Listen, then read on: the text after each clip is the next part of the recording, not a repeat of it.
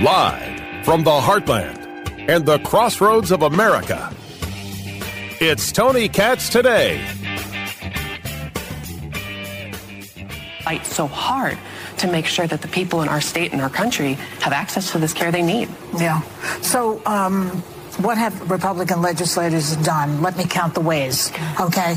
Um, they've introduced nearly 500 anti-LGBTQ plus bills. They're also banning books, which we know, and teachers in states like Florida are being barred from even talking about being gay or transgender in the classroom. There has to come a moment where ABC is held responsible for what it is they're doing in allowing Joy Reid this platform if I said the things that Joy Reid said, I would be fired. I'd be suspended. There would at least be a conversation. But how could I even think that they would be serious? Here they allow Zooey Zephyr, a man who claims to be a woman, a legislator from Montana, who said if you don't vote to allow children to determine their own gender, if you do not vote to allow children to mutilate themselves. Their blood, when they kill themselves, is on your hands. Said that to Republicans, got admonished for it, and all of a sudden I'm supposed to believe he's a hero? He can call himself Zooey. He can live his life the way he sees fit. He's not allowed to tell me to lie. And in this this ongoing conversation that has to be had, people can make choices for themselves adults. I, I make no argument. You don't get to tell me that I have to buy in. You cannot compel me to lie. To myself or to anybody else. It's obscene that you think it possible, that you think it good, that you think that it's decent. Well, Tony, what does it hurt if you, you know, tell them uh, the pronoun they want to hear? It's me lying. I should lie to make somebody else feel good? I don't know what kind of upbringing you had. We don't do that in my family. And when I did do that, like lying to make myself feel good, I was actually miserable and depressed and suicidal. I'm not going back. I I don't know about you. I'm not going back to that. My life got infinitely better when I stopped lying to myself. Oh, did I say Joy Reid? I meant Joy Behar. I, the, the hate is so palpable, I get them confused. They hate so much alike. Tony Katz, Tony Katz today. What's going on, everybody? 833 got Tony, 833 468 8669. Kathy on Twitter, thank you. I said Joy Reid, I meant Joy Behar. The hate is just so aligned. No books are being banned, no one's stopping you from speaking, but this is just par for the course. It was actually this that I found most surreal. This was a real conversation. Never mind the insanity of Joy Behar, which is worthy of noting. Alyssa Farah Griffin is the conservative, the Republican. This is her argument. I'm telling you right now, if you're driving, hands on 10 and 2. They actually tell you 9 and 3 these days. I know something about airbags. I don't know. I'm a 10 and 2 guy personally. Gen X, what up? Listen to this. Come on. Well, or Russia? I don't think so. The answer is no. And uh, those on the right who are targeting the LGBTQ plus community are on the wrong side of history. The facts bear it out. So, eight in 10 Americans favor more lo- laws to protect the LGBTQ plus community from discrimination. 67% of those are Republicans. The biggest voting bloc in 2024 will be millennials and Gen Zers. We are the generation of marriage equality. We are the generation of freedom. We are not going backward on these issues. We to shall anyone, see. To we'll anyone see. in my part, that it is not where the majority of the country is, and it Yeah. is such an egregious Yeah, but your party misleading. tends to steal elections. Well, they How we- tried. They yeah. didn't, though. They but didn't it win. reminds me of my favorite. They verse have in more Eccle- advanced ways of doing it. I My bet. favorite Go verse ahead. in the Bible in Ecclesiastes says, "There's nothing new under the sun." This has been tried. It's fear mongering. It's trying to target the minority within the minority Yeah, and create but- fear and stoke it. It will not. But work. but it but it I swear to you guys, do you have any idea the amount I study? To make sure what I'm bringing to you is is accurate. And now I, I have opinions and theories. You could agree or disagree. That's fine. I've made mistakes before. I'm I'm as human as the next person. Republicans steal elections. That's that's what Joy Behar just said. Republicans steal elections. You guys steal elections. And Alyssa Farah Griffin didn't say, What the hell are you talking about, you freak? She didn't say, Why don't you just shut up already, you nonsense merchant? She went, and just went on with whatever it is. What wrong side of history conversation are you having here?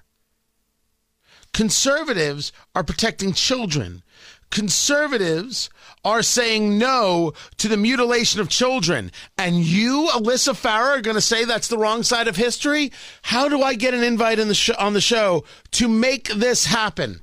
To make this conversation happen? This is what you oppose? Being in favor of children not being sexualized is the wrong side of history? No, it's the only side of history if we're going to go along with that insanity of a conversation. Being opposed to children being able to mutilate themselves is the wrong side of history? Do you know how ignorant you sound? Well, it started when you talk about the LGBTQ plus community. Let's start with that doesn't exist. That's not real because every time that statement is used, it is not utilized to talk about people, it's utilized to talk about a political perspective. It's talking about a political organization. It is to say that lesbians, that gays, that bisexuals, men, women, with their own minds and their own thoughts and their own theories and their own beliefs and their own values and their own attitudes, they don't get access to any of that. They belong to a group that is in lockstep with each other. Bull crap. I get, uh, you pick the group. You get five Italians together. You get five Jews together. You can't figure out where to go to lunch. You can't get five of these people to agree to anything. I have been in the room with five conservatives before, 17 different political opinions. You think everybody who's gay thinks the same? Do you know how outrageously hateful that is? How disgusting that is? That you look at the, these people and you decide that they belong to this group with this theory, and you you liberal white woman are going to speak for them? You liberal straight white woman, you couldn't be more worse, Joy Behar. And and I, by the way, I could say anything about Alyssa Farah because what is what is she has she done on this show that shows any level of conservatism? What I don't I don't know what it is. But you allow these conversations to go by the wayside. You think that you're bringing the wrong side of history Protecting children is the wrong side of history? Fine, I'm on the wrong side of history. Thank God. You know who's going to thank me? The kids. The wrong side of history, you crazy freak. How could you come close to saying such a thing? The idea that Gen Z and uh, millennials believe in marriage equality, I would argue that that's true. The problem is this isn't the conversation being had. The the the confusion in the argument being made by the left is of course purposeful. No one is having a conversation about adults. Now, People may not get it. People may not understand it. And there's some people out there who might say, well, if you were doing that, whether you were gay or whether you were engaging in, in claiming that you're a woman when you're a man or vice versa, uh, they might say you're going to hell. They might actually say that. I don't happen to be one of those people. Neither here nor there. It has never been a conversation piece. You never heard about anybody in any large way, scale way saying, we need to protest RuPaul and do it right now. It's when you groomers, see the use of the word there, that only came to be when you went after the kids. when you went after children, when you went after the kids, that's when parents and that's when adults and that's when rational people said, What the hell are you doing? And that's when you got even more incredulous and said, Oh, look at those conservatives starting that culture war. I don't care what you call me. You think I care that Alyssa Farah's small mind says I'm on the wrong side of history? I mean to insult her. Why shouldn't I mean to insult somebody who isn't on the side of protecting children? What am I supposed to do? Give her a parade? You believe in sacrificing children to the altar of somebody else's thoughts about what's decent. I'm out. I don't care if you call me on the wrong side of history. I don't care if you call me a name. I'm going to protect kids and I'm going to support women in sports. I'm going to do all of the things that you, you so-called feminist, aren't willing to do. And I'm going to recognize that gay women, we call them lesbians, don't you know, might have a different thought on the T in the LGBT than you do. And it doesn't make them bad people. They're entitled to their own thoughts and their own mind. And how dare you and Joy Behar, or Joy Reid for that matter, tell them they're not? Wait till you learn that not every black person is liberal. Holy cow, are you going to lose your crap? You're not even going to know which way to go. You're going to start drinking shots. You're going to have to get drunk to, in order to believe it. That's right. Black people who are conservatives, black people who are liberal but don't necessarily agree with you on this, black people who are middle of the road, like a little bit of this and like a little bit of that. What do you know? Trust me, I met Jews who were like, wait, you're a conservative? But how is that possible? I've told this story. I was at a wedding in was I think it was in Cleveland. I think it was in Cleveland. I was at a wedding and I we conversations build, conversations go, and it got political. And I said, Well, I, I believe this, I believe that. And they said to me, How is that possible? You're Jewish. I don't know. I looked at all the sides of the conversation. I looked at all of the data of the conversation, and I said, those liberals are nuts. And thus I was a conservative. That's how it happened. How did it happen for you? Oh, emotionally, you heard from the people on Good Morning America that you have to think a certain way, otherwise you're a bigot, and you went along with that. Okay. So your entire political point of view and your ideological point of view comes from George Stephanopoulos. That's a, you know, no, no. He's one of the great thinkers. He's right up there with Burke and Locke. Absolutely. Absolutely. Absolutely. He is the Adam Smith of his time. You're so right. You're so right. Well, then. There has to come a moment where someone at ABC says, all right, this is, this show's just weird. This show is just weird and wrong, and we have not offered a difference of opinion, and we have not actually offered a what? Contrary view. Yet somehow this show continues to drive narrative. Is it my fault for noticing? Aren't I supposed to notice the people who are wrong, the people who are right, the people who make sense, the people who don't? Isn't that my job? Good Lord. Speaking of what makes sense and what doesn't, have you guys been watching who's running for president? I didn't think it was going to get this crowded. It is. That story is coming up. I'm Tony Katz.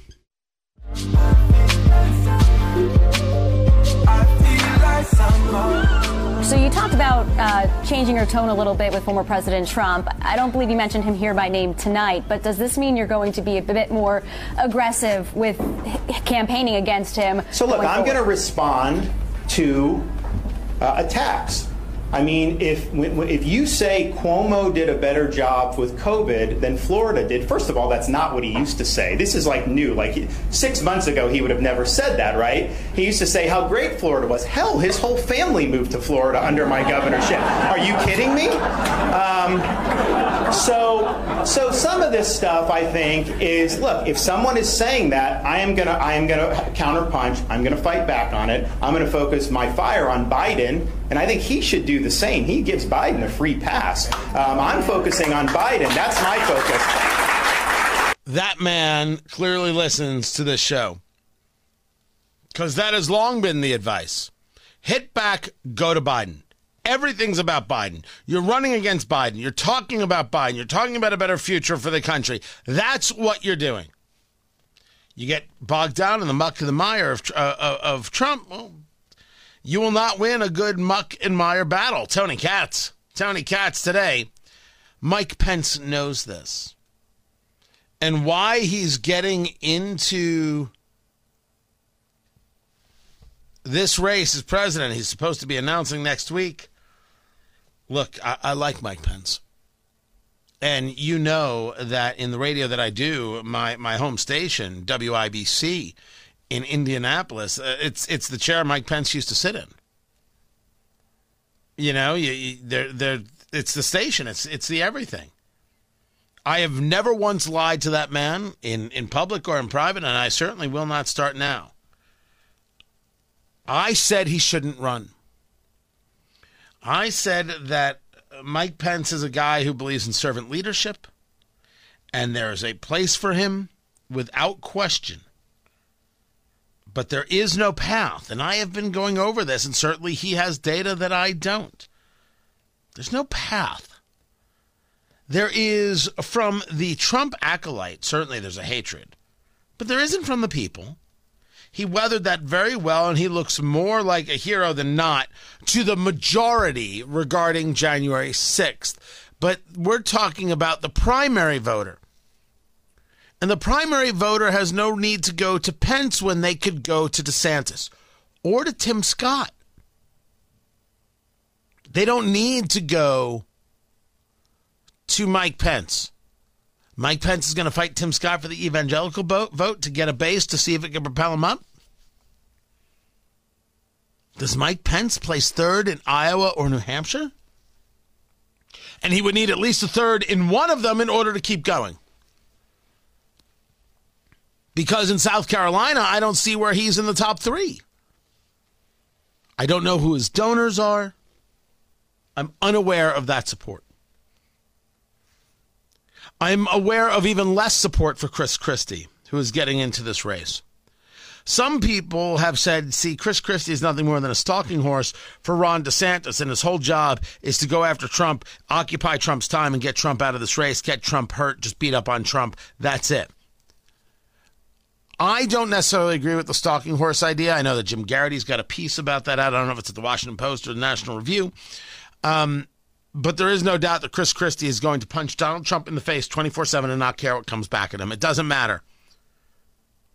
Very rarely do you see someone running for president, but really running for revenge. And that's what I would say it is.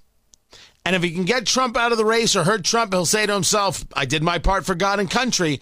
And if it just somehow manifests itself into the nomination, well, lucky me. Part of the thing about running for president is that in the main, it's hard to lose out. There are very few people. I, I mean, may, maybe if I put my mind to it, if you and I were talking about it and, and really discussing it, we think of people who really lost out in the in the run for president. There are are, are a couple. Uh, who was the guy who was the vice presidential candidate? Uh, John Edwards uh, to to John Kerry. Um, the guy who said, uh, "Hey, why don't you follow me and see if I'm doing anything wrong?" And he was with was he with Donna Rice or whichever one he was with. Uh, I, don't, I, don't remember Donna Rice and Fawn Hall. That was a long time ago. I always get them confused. Um, but in the main, you run for president, people remember you ran for president. Doesn't hurt. It only gives you opportunity.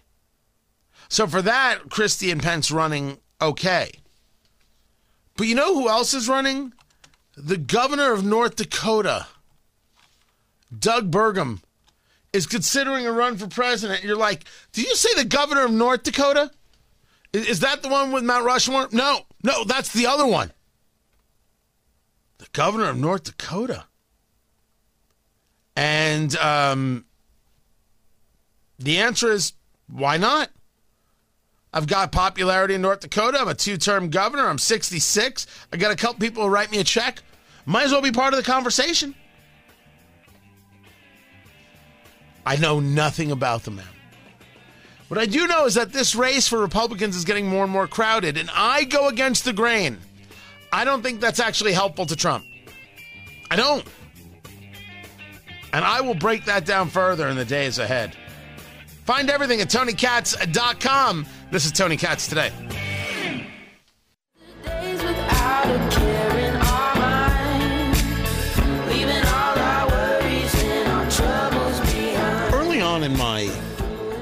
We'll call it a political career, but I never had a career in, in, in politics. While I may have given advice here and there on a uh, to a, to a candidate here and there to somebody uh, elected, I certainly have engaged in in um, presentations on policies and ideas and consulted on those things. I think that's different than a career in politics. Tony Katz. Tony Katz today. It's good to be with you. Find everything at tonykatz.com. But early on in my in my start, someone had utilized the expression that the right thinks the left, the political right thinks the political left left is wrong. The political left thinks the political right is evil. And to this day, that continues to be the case with more and more people on the right being more and more willing to say that the left is evil. But in the main, when we see a subject, it is a difference between I disagree and you have to do what we tell you to do. There is this desire from the political left that you will do what we tell you to do because we know what is best for you. And those things that you like and things that you enjoy, whether it's the idea of free speech or free mind or even your gas stove, are all up for debate. And if you should question them, why are you engaged in a culture war? Noah Rothman is a senior writer at National Review, author of The Rise of the New Puritans, fighting back against the progressives' war on fun, and his latest piece, uh, making the cover of National Review, The War on Things That Work, which I think is a very, very uh, apt title, and uh, to me, it was a bit of a takeoff on his work uh, in, in, in New Puritans and this idea that it's not just that everything that you do well you don't know how that's offensive. You don't know how that that intersects with other things. It's that everything you like meaning this life of ours that is all ill-gotten and should be taken away you know to make things better and you'll thank us later. Noah Rothman joins us right now. And before I get to uh, the the the piece, uh, let's just take a look at this debt limit fight. Passing the House 314 in favor, 117 against, going uh, to the Senate. Uh, I would have been a no vote on this if I was a member of Congress. Noah Rothman, what say you on this deal?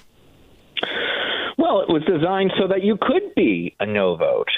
Uh, it was crafted in such a way with the expectation that as long as McCarthy delivered the majority of his conference, most of whom are in safe districts, don't have to worry about primary challenges, don't have to worry about being reelected, could could vote for it, and because it had the imprimatur of Joe Biden's uh, presidency behind it, the expectation was that Democrats would not let it fall and sacrifice the head of their party and the uh, his blessing upon this deal. So that's all it needed. And that's why it got the majority of the House. And it will likely get, you know, maybe there'll probably be 25, 30 defectors in the Senate, which would be high. But it'll pass the Senate, too. That's how these deals are designed to work. They give you this cover. Leadership, if it's a good leader, gives you the cover to vote against this sort of thing with the expectation that it'll pass anyway, and then you won't have to really suffer the blame for it. Very few uh, defectors, with the exception, I guess, of Nancy Mace, given the reputation she's crafted for herself as a moderate, uh, really were risking anything by going against this as long as it passed the rules, and it did pass the rules. And one of the things that makes McCarthy a very good speaker uh, is in this is in his speakership fight. He managed to provide a lot of what we understood to be the outsiders within his conference with power and gave them a buy in into the success of the conference. So they're no longer just fixtures on television shows, rabble rousers on the street on the, the steps of Congress. They're institutionalists now. They they're bought in. So Thomas Massie, who once described himself as the craziest SOB in the room, now has to vote for a rules package to raise the debt ceiling. So um, Marjorie Taylor Greene, who uh, has a has a penchant for saying controversial things on camera, has become one of leadership's most stalwart allies by investing them in the success of the conference, he's tamed quite a lot of their animal instincts. You know, I, I, followed Massie in his thoughts on this and was actually surprised that he was in favor of it, as he also favored the penny plan uh, aspects of it, which are the part that, that I didn't, because the idea that if you don't pass the appropriations bills, we'll get a 1% reduction in all spending. I have not come to a place where I'm comfortable with a 1% reduction in military spend. And I think that people, I spoke with uh, Senator Mike Braun about this, for example, all of a sudden I'm neocon? Me? me. I, I i mean I, I recoil at the thought. But the idea that we would take a look at today's society and say this is a smart use as opposed to a rational taking a look at all the things we spend on and realizing that you have to rank them. Some things matter and some things don't. I'm a neocon for being opposed to the penny plan no, and I'm not comfortable with that either. Uh, look, the war in, uh, in Ukraine, which I absolutely support Ukrainian independence and sovereignty and beating back the Russian menace in Europe, redounds to our national security benefit in ways that I think anybody who grew up during the Cold War understands intuitively. Um, but the shortage of ordnance that it has produced uh, is deeply troubling. And uh, we just got this report out of the Pentagon IG found that the transfer of some of our equipment from Kuwait, combat ready equipment, uh, discovered that it wasn't combat ready. Really awful revelations like artillery shells that would explode if you fired them, Humvees that have dry rot on the tires. This is the sort of stuff that demands reform, not just throwing money at it. Something's going wrong here in the pipeline. But that was never going to be something you could do in a debt ceiling deal. Never.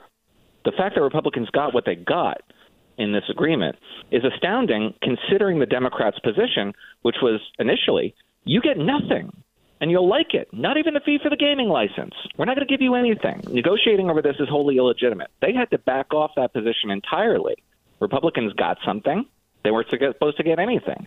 Anybody who looks at that as anything other than a, a, a victory for the Dem- for the Republicans and a loss for Democrats is simply starting from a position of square one and not taking into account all the predicate for this, going back to February, January, even last year, when Democrats failed, refused to increase the debt ceiling with the understanding that the incoming House, one chamber of all of Washington, would uh, it would be beneficial for them to contrast themselves against the extremists in the House who couldn't pass anything. They were all By wrong. the way, I just want to I want everybody to enjoy how he snuck in a quote from Godfather 2 in there. That was not even the fees for the gaming license. That bravo and well done. Noah Rothman joins us from National Review. Uh, check out his book, The Rise of the New Puritans. Uh, that's available at Amazon.com, wherever fine books are sold.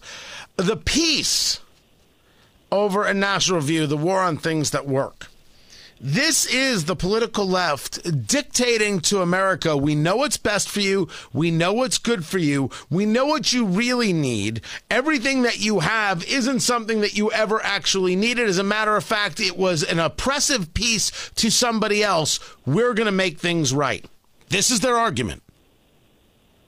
Well, with the exception of, with some rare exceptions, this is a story about the unaccountable fourth branch of governance, the um, the bureaucratic branch, the technocratic branch, which is very much captured by progressive um, social engineers who have convinced themselves of a couple of conceits. One of them is that climate change is an existential emergency, and the minuscule uh, contributions that are made to it by things like small two stroke engines and household furnaces are detrimental. And if we can clear that contribution that, that it makes to global climate change, the more the better.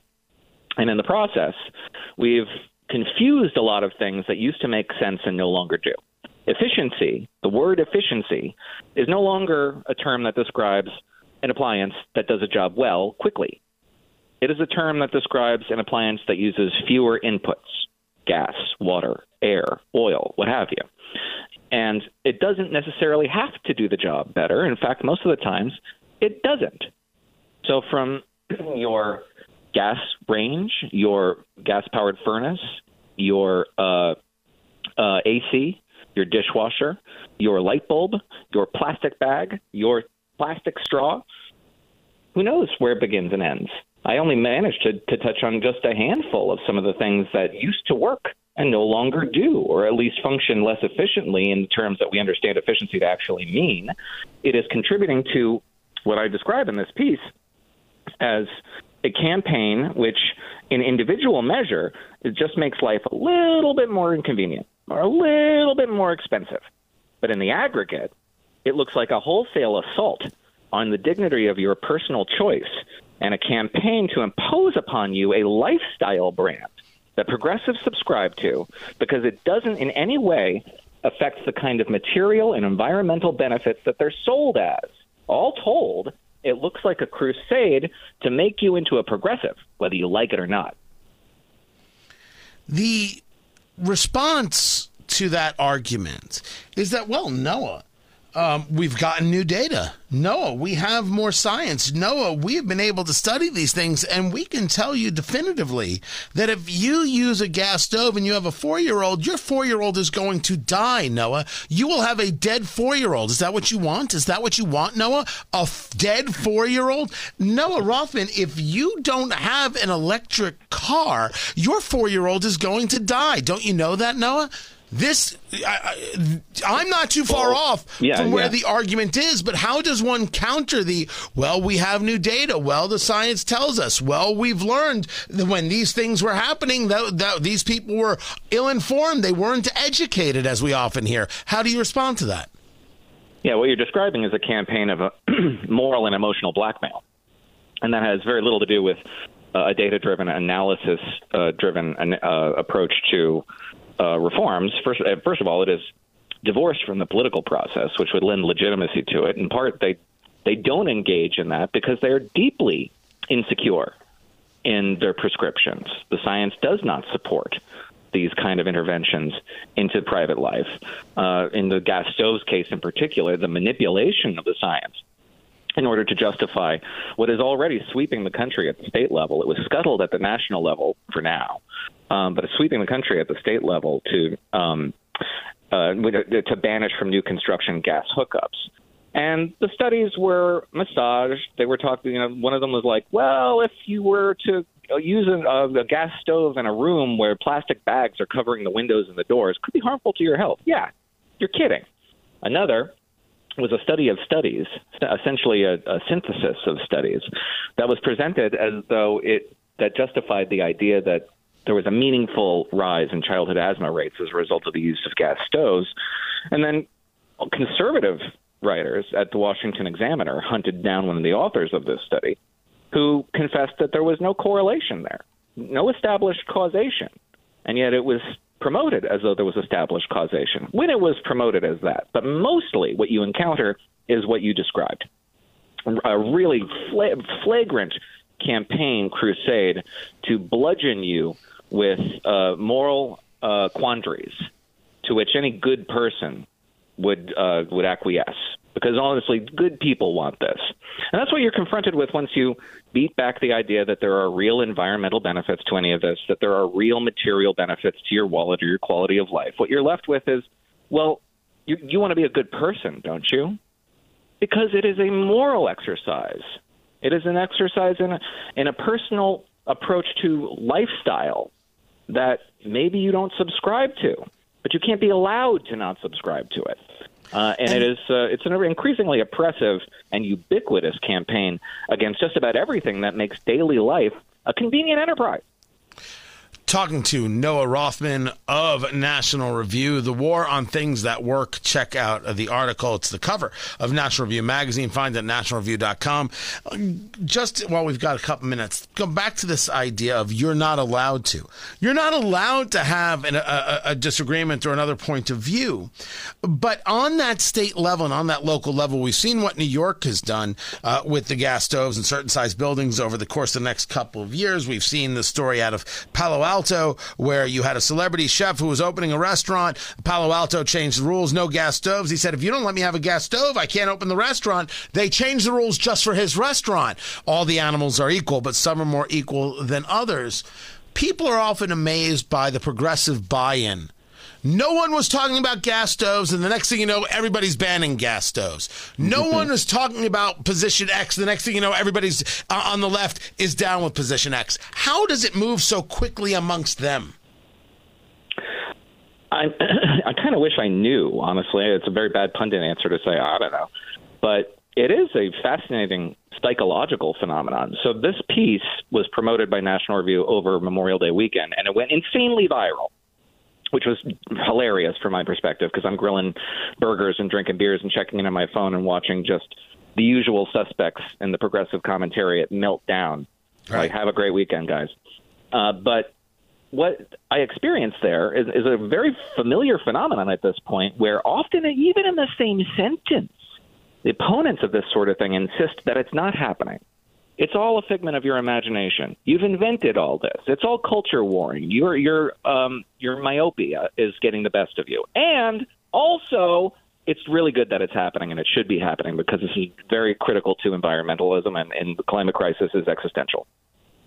In the same thought, and they don't recognize the incongruity of it.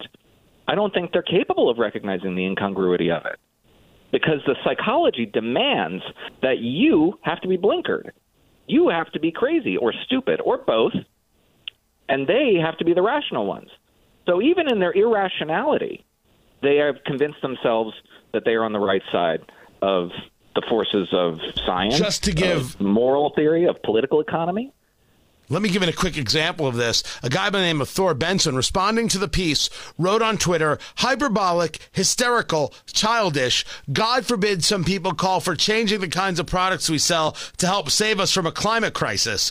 And your response was, it's not happening, and also, it's good that it's happening. That was, that's the whole thing right there in a nutshell. I can't tell you how many times I wrote that sentence, those two sentences, because it was everywhere. It was constant. Uh, Just about every reply I got was, "It's not happening," and also, "It's good that it's happening." And they don't see how that it doesn't, I suppose, uh, uh, destroy their own credibility, but it destroys the credibility of their argument, and it should.